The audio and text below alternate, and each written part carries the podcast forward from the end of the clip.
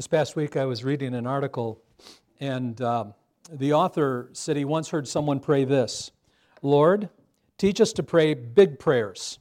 So much of what we pray is just details. And as I thought about that, I thought that's a fairly challenging thought. Um, it's not that the details of our lives don't matter, we just prayed about some of the details of our lives. But sometimes I wonder if our prayers suffer a little bit because our vision is so narrow and rather than expanded. I sometimes wonder if when we're praying, we're just looking out into our own backyard and we're not taking a look over the fence at the rest of the world and all of the various things that could be prayed for. If, if we truly want to hallow the name of God, which we looked at last week, uh, we're going to believe what He says. And then we're going to act on that belief by praying big prayers, uh, uh, prayers that require an almighty God, uh, an incomprehensible God uh, to answer them. Uh, today we come to the second petition in the Lord's Prayer as we're in this series regarding the Lord's Prayer. And uh, Thy kingdom come, King James Version, or Your kingdom come if you're in the NIV. It, it's as though in this petition God is saying to us, Ask me for something big. Ask me for something hard. Ask me to send my kingdom to your earth. That's big. It's, it's a lot bigger than asking God to give you a good time on your vacation in Florida or asking God, well, what do I get Uncle Henry for his uh, birthday? Um, as we see later in our journey in the Lord's Prayer, it's not that we shouldn't bring our, the details of our life before the Lord, even the tiniest details. But if all we do is pray about the smaller things of life, then I think we miss the world changing power of prayer that God has ordained for the church. Thy kingdom come. That's uh, serious business.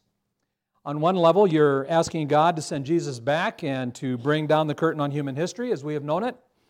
Uh, at another level, you're essentially inviting God to invade your personal world and transform it uh, for His reign to be supreme in the world, but also in your life.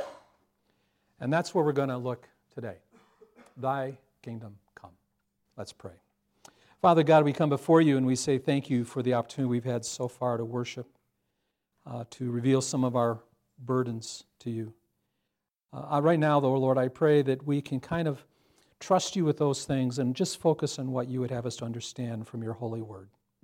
Might our hearts and, our, uh, and minds be open. Lord, each and every one of us needs to hear something today from you. It might be different for different people. So, Lord, whatever you so desire, meet us and teach us. And we pray this in Christ's name. Amen. I want to begin our study of Thy Kingdom Come. Uh, as I said, I typically will use as our title the King James Version, uh, the one that most of us learned when we were growing up. Uh, two simple obser- uh, observations about this particular petition. First of all, it's the shortest of all of the petitions, it's the shortest. Uh, in English, you can see it's three words Your kingdom come, Thy kingdom come.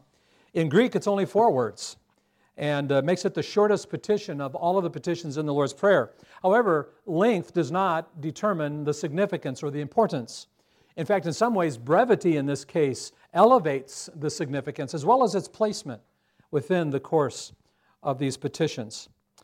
Um, so it's the shortest. It's, the second observation is it's an imperative, it's a command. Um, and, and that's really emphasized because in the original language, in the Greek, the verb is at the beginning of the petition. So you could translate it rightfully, come, kingdom of God. Uh, when you say your kingdom come, uh, it's basically saying, I know your kingdom's coming one day, and until then, give me patience until that day finally arrives. And there's nothing wrong with petition. There's nothing wrong with thinking about it that way. It's very biblical. In fact, we're called to be patient as we await the return of the Lord. But when you pray, Come, kingdom of God, there is a note of urgency in it, of intensity.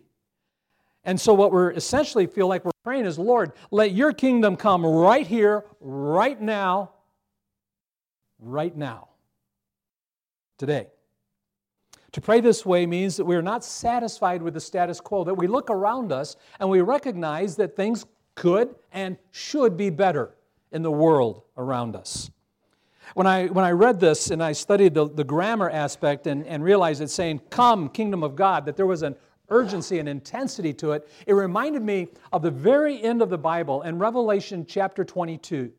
At the very end, the final words of Jesus is, I am coming soon. And then John, the Apostle John, who is the one who has this incredible revelation given to him, he replies this way Amen. Come, Lord Jesus. There was an urgency and intensity about it. And that's kind of what we're talking about here. There's, there's an urgency in this prayer, it's an imperative. The next thought, though, that we have is then what is the kingdom of God that we're praying for? What, what is it? Um, it? It clearly is a very crucial topic. Otherwise, Jesus wouldn't have taught us to pray this in terms of the Lord's Prayer. Uh, and if you take a quick look through the Gospels, especially the synoptic Gospels of Matthew, Mark, and Luke, it reveals that the, the phrases kingdom of God, kingdom of heaven, my kingdom, his kingdom, kingdom, those one combination or another of those, it, it, it's dozens and dozens of times that Jesus mentions this. It, and he does so regularly to his disciples. So it's not a, it's not a small subject.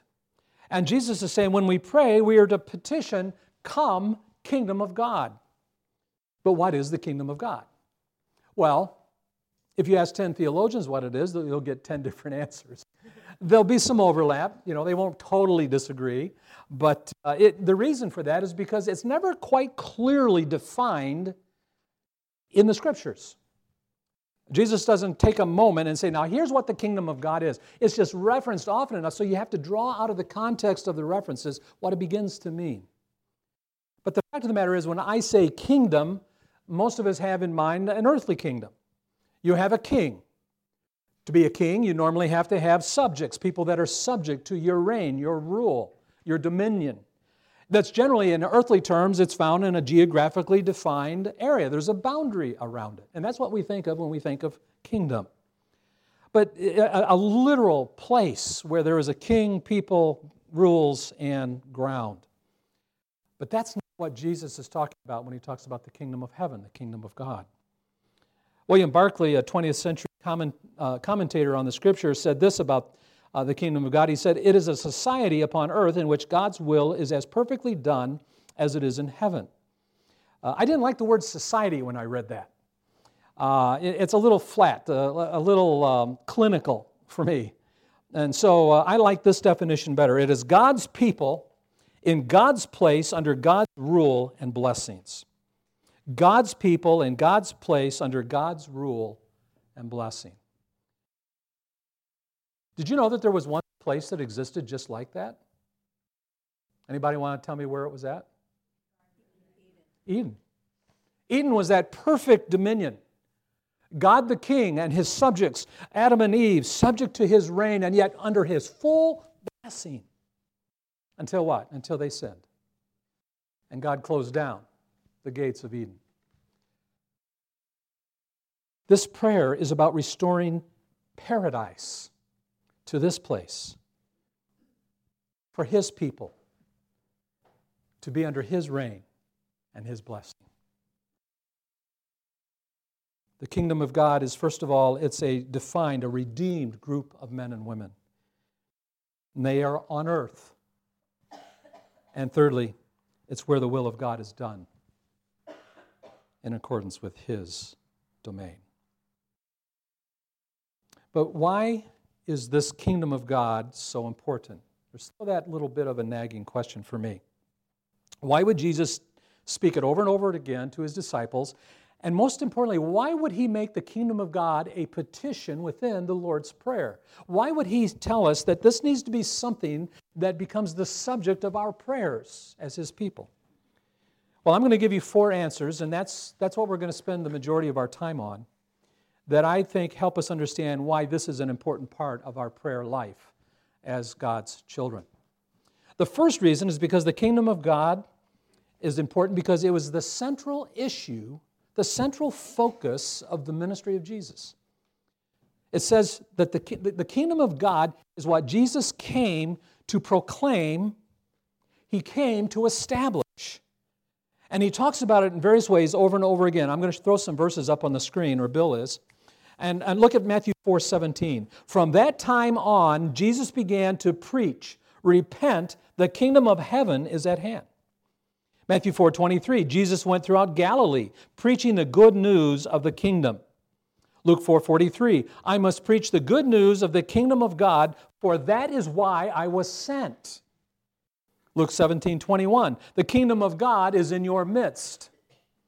And then finally in John 18, verses 36 and 37, My kingdom is not of this world, my kingdom is from another place. This is Jesus speaking with Pilate, so he's, he's in the midst of his trial. And he goes on, he says, You are right I, in saying I am a king. In fact, for this reason I was born, and for this I came into the world to testify to the truth. Everyone on the side of truth listens to me. I gave you those verses because it shows that when Jesus began his ministry, he announced that the kingdom of God was at hand. Later on, he says it's the kingdom of God is in your midst. He says that the preaching of the kingdom of God was the reason he had been sent to earth. At the end of his ministry, he tells Pontius Pilate that the, this kingdom was not of this world, but from another place, meaning it's not a kingdom that men create, Pilate. It is a kingdom that my Father and I create.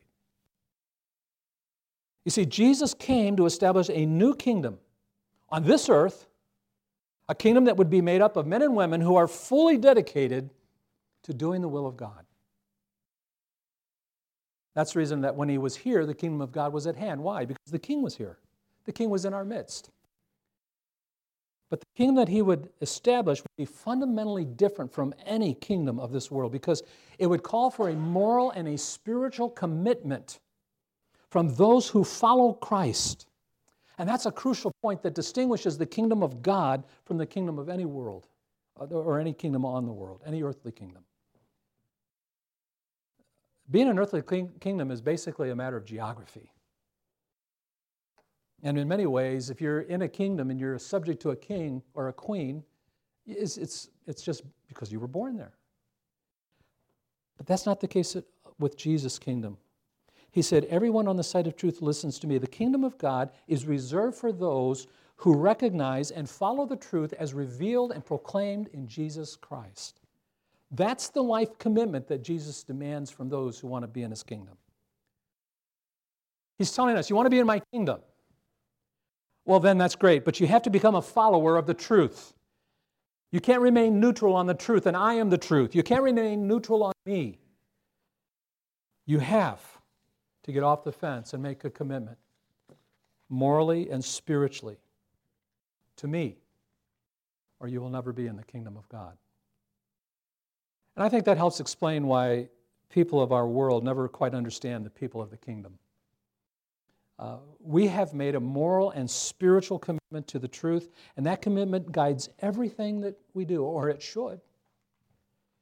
Uh, we we, we kind of start from a different place in viewing the world, we, we, we look at life a different way. We make decisions based on a different set of values. And so we end up in a different place. And, and this applies all the way across the board in all aspects of our life. It, it applies to how we raise our children, to how we spend our money, how we treat our neighbor, how we treat the guy or the gal that we don't like, how we work, even how we vote. Our commitment to truth forever separates us from the people of the world, which is why they don't understand us and they often think, these people are crazy. They're nuts. But we aren't crazy. But we are different. The kingdom of God is reserved for people who are fundamentally different from the people of the world. Why? Because they recognize their kingdom is not geographically defined, but it is rather has to do with the reign of God which is why the kingdom comes first to the hearts of men and women as they surrender themselves to Jesus Christ in faith. That's where it begins. And since that's true, then we know that the kingdom does not spread through political power. It spreads through the work of the Holy Spirit in us and through us. It spreads as people choose one by one to follow Christ. A lot more could be said about this, but I, I, I want to make sure I honor the time that we have. But let me, let me just say this. To at least say what I've said makes clear that the kingdom of God was central to the ministry of Jesus. It's the reason he came to earth. That it was that important to him, and therefore what's important to him should be important to us. And that's one reason why Jesus says we're to pray, Come, kingdom of God. But there's a second reason, and that's because the kingdom of God is the only thing that will last forever. Let me mention a name to you Zachary Taylor. How many know Zach? Raise your hands. Yeah, just a handful of us. Who was he? Says the teacher in the back. yeah, he was the President of the United States. Which one? The 10th? It might have been the 12th. I'm not sure. There you go. Yeah. Yeah, he died. You're right. He's gone, right? Yeah. You make my point. The only reason we remember him is because a few people that teach history once in a while have to teach about him. I haven't thought about Zachary Taylor since I was in junior high school, and I didn't think much about him then. Well, a few years ago, they, uh, there had been this theory that Zachary Taylor had been poisoned, and that's why he died arsenic. And so, uh, through the work of his family, cooperating with all of the authorities, they dug him up. And scientists went to examine him. By the way, they proved that he did not die by arsenic poison. He died because of some kind of a combination of cold cherries and cold milk. Okay? So be careful if you're eating cherries and drinking milk at the same time. But they, they, they, they said he died of those causes. And, uh, but here's what they found when they opened up uh, the remains they uh, his teeth, they found his bones, they found his fingernails, and they found bits of his clothing. Everything else, psh, gone. By the way, it was 140 years plus between the time he died and when they dug him up. One newspaper said this We know more about Zachary Taylor than we ever knew before, and more than we ever wanted to know. Another story called him the most obscure president in American history, which could be uh, contested because the guy that followed him was Millard Fillmore, who is generally the topic of a trivia question from time to time. Here's, my, here's the irony of it.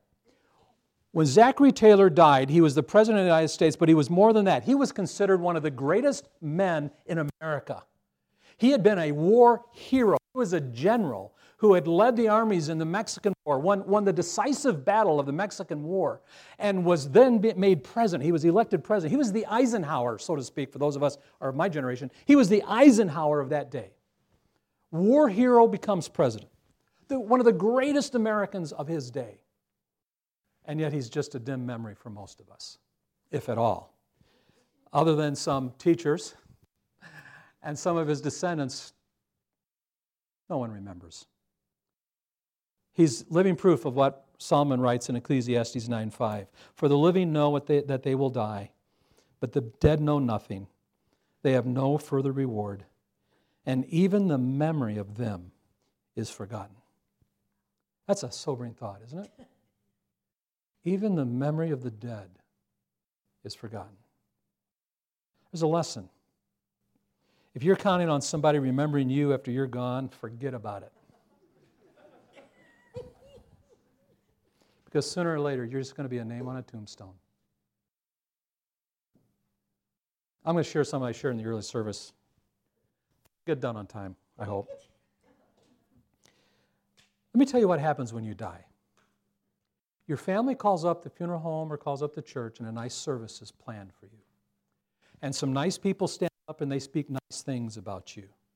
Then they take your body and they either put it in the ground or they take your ashes, they put it in a crypt, or they spread them out like fertilizer.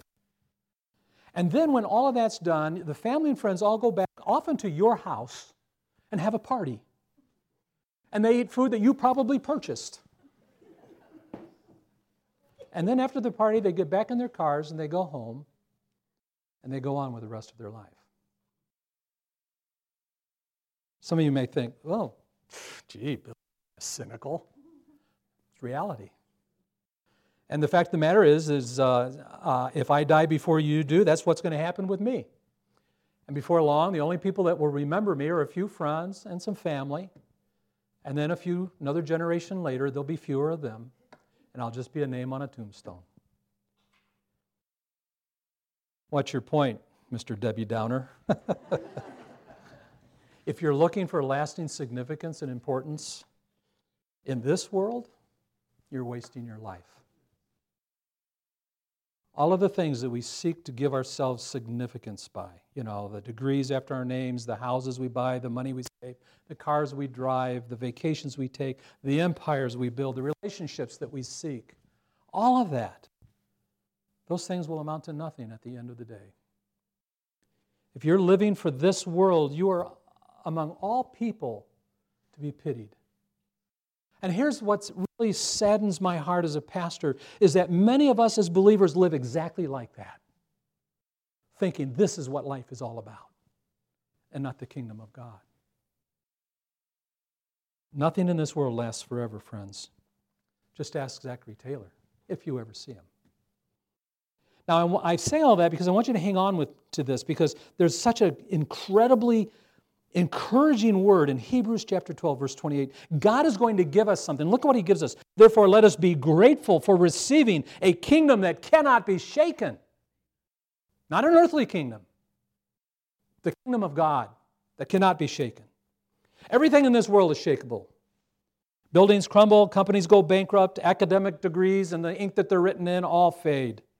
Our houses age, creak, and they have to be repaired over and over again. Our cars rust out. And worst of all, our bodies eventually are wasted, they just get used up. But the kingdom of God is forever. When the, when, when, when the angel came to Mary, what did the angel promise her? He said that you will give birth to a son who will rule over the house of his father Jacob, and of his kingdom there will be no end. God intends to establish a kingdom on this earth that will last forever. A kingdom that will be made up of men and women who have decided they're going to live the values that God has given them heavenly values, kingdom of God values. So we have a choice. Any one of us, we can live for this world or we can live for the kingdom of God. And that's a choice that we get to make. And that kingdom will last forever. That's the second reason the kingdom of God is such an important thing to be praying about and why it's so important to Jesus. The third reason is because the kingdom of God gives a purpose, a meaning, a goal to history. Where is history going? Philosophers have been asking that question for thousands of years. Um, is history nothing more than, as Shakespeare put it in Macbeth, a tale told by an idiot full of sound and fury, signifying nothing? Or maybe we should accept the Hindu view that, that, that history is an endless cycle of reincarnation. Or should we adopt that humanistic view that says that we came from a pool of slime over the course of a million years or billion years? Or should we conclude with the fatalists that life is meaning, and some fatalists say that life is nothing more than a cul de sac? It just goes nowhere. The question about history is important because the way you view history ultimately, it's going to shape the way you view your own life. If you believe that history is going nowhere, then your life is just a momentary blip on the radar screen and it just passes through and then it goes off the screen, never to be seen again. If history has no goal, then life has no ultimate meaning. And every person is left to their own device. And you know what that ultimately leads to? Chaos, anarchy. But the Bible teaches something different. The Bible teaches that history is His story. It's the record of God's dealings with the human race. The Bible teaches that the universe came into a definite beginning at a definite time and a definite cause. It teaches that man did not accidentally come up from some amino acid ooze. That God created man with a purpose and a history. And history is that story of God's slow and revelation, that unfolding of his purpose on earth. The Old Testament prophets, they spoke again and again of the coming kingdom of God to earth. Abraham caught a glimpse of it. Moses saw it from afar. David learned about it directly from revelation from God himself. The major and the minor prophets, they kind of filled in some of the details. The Old Testament writers foresaw a time when the Messiah of God would rule the earth from David's throne, specifically in Jerusalem. If you put all of those pieces together and, and you really study it, you realize they're talking about a coming age where there will be peace upon all of the earth, a paradise, Eden restored. A day, as the prophet says, when the lion will lie down with the lamb, and all the nations will stream to Jerusalem. And then the New Testament adds two very critical, important pieces to the puzzle. It says, first of all, that the promised Messiah that the Old Testament uh, prophets were prophesying, it said that, he, that the one who will rule is none other than Jesus Christ himself. And then the second piece of the puzzle that the New Testament adds is that the kingdom of God will not be fully established until Jesus the King returns to this earth. We call it the second coming. That's where history's going. I don't care what they're doing in Washington these days or the UN. I care to some extent because we have to live with those consequences, but I don't care ultimately. Why? Because we're headed to God's destined end, the kingdom of God on this earth, with the King of Kings reigning. My friends, that's the goal to which everything is moving. That's the last chapter of the story that began in the Garden of Eden. So when you pray, Your kingdom come, when you pray, Come, kingdom of God, you're, you're linking yourself with the faithful of the ages that looked around on this shattered, this broken world and concluded there's got to be something better than this.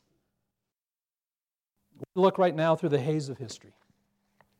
Oh, but as people of God, we look to that time when the Lord Jesus Christ will reign on the earth in person. And so, in a deeper sense, when you pray this prayer, this petition, you're asking God to hasten that day when Christ Himself will descend from heaven and He will assume that rightful place as ruler of all things.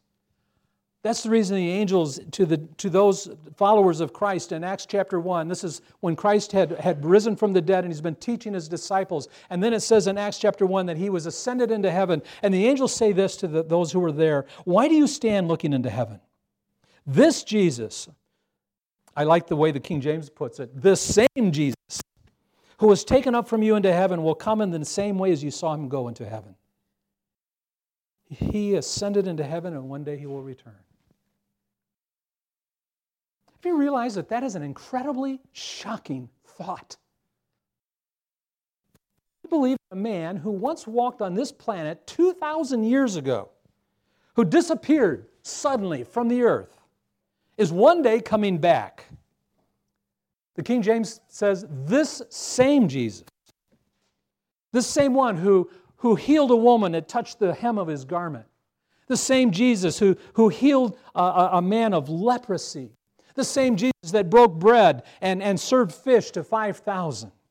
The same one who told a man named Nicodemus that you must be born again.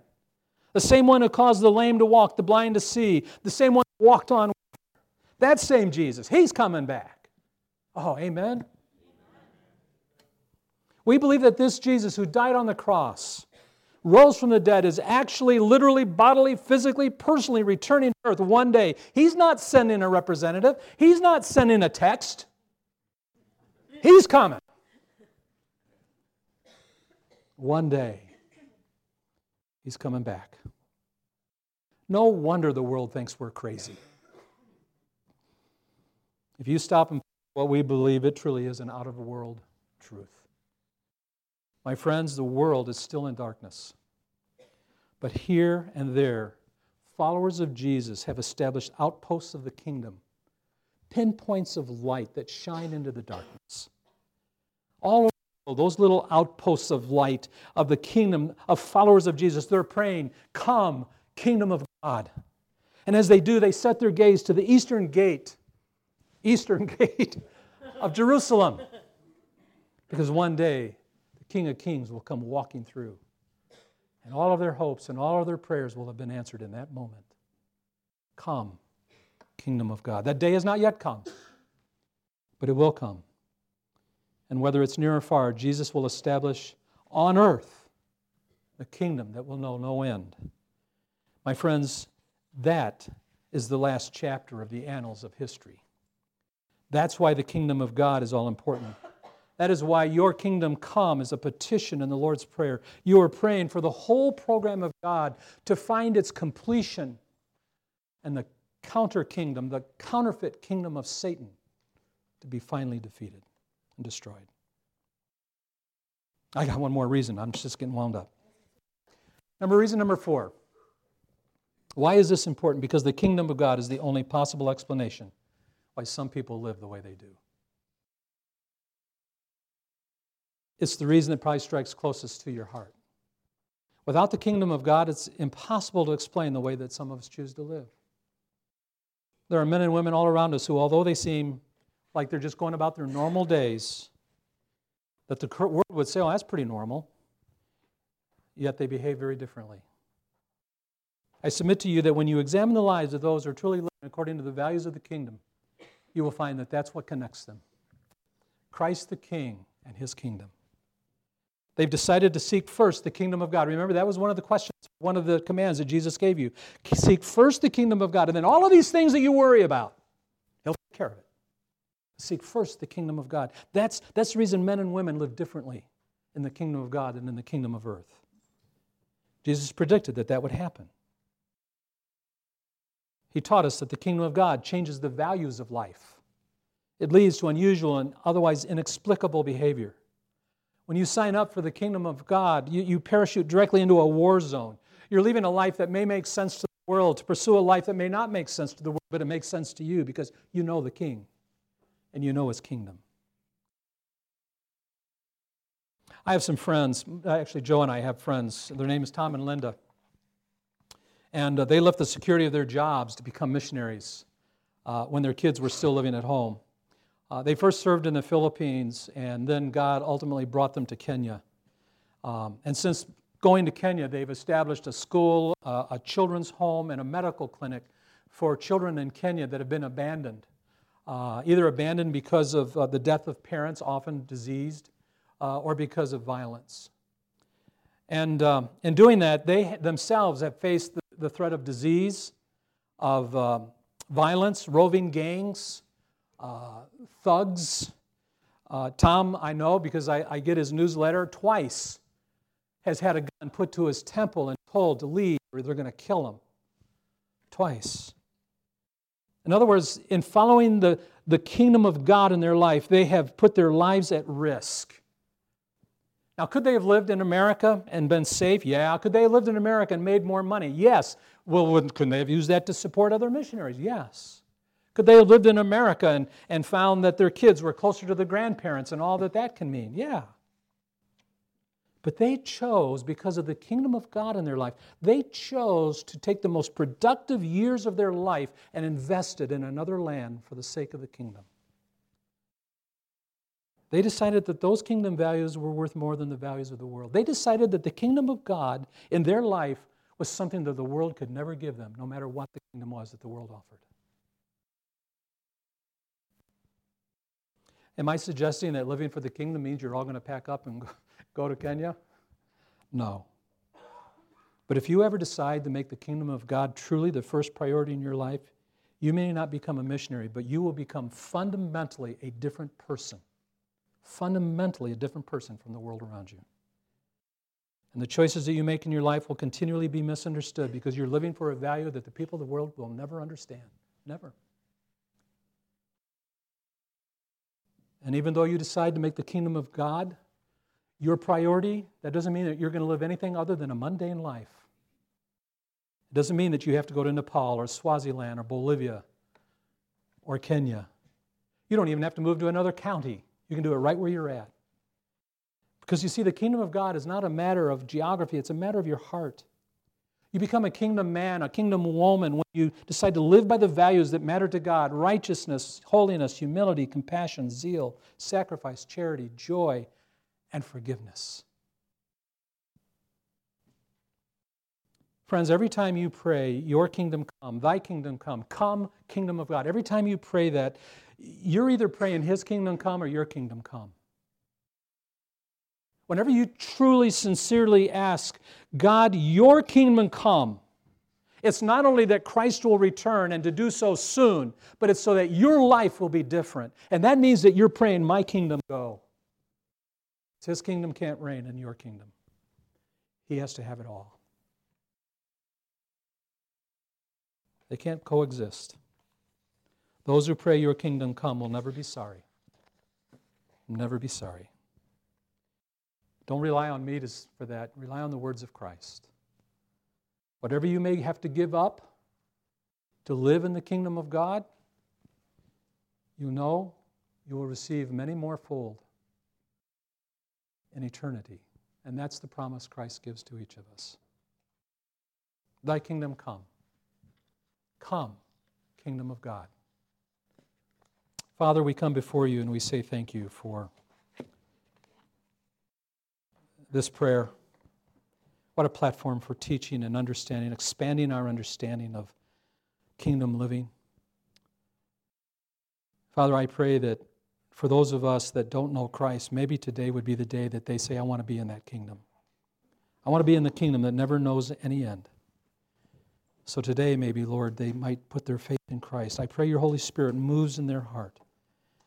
And they say today, I put my trust and my faith in Christ and Christ alone for my salvation and for my future.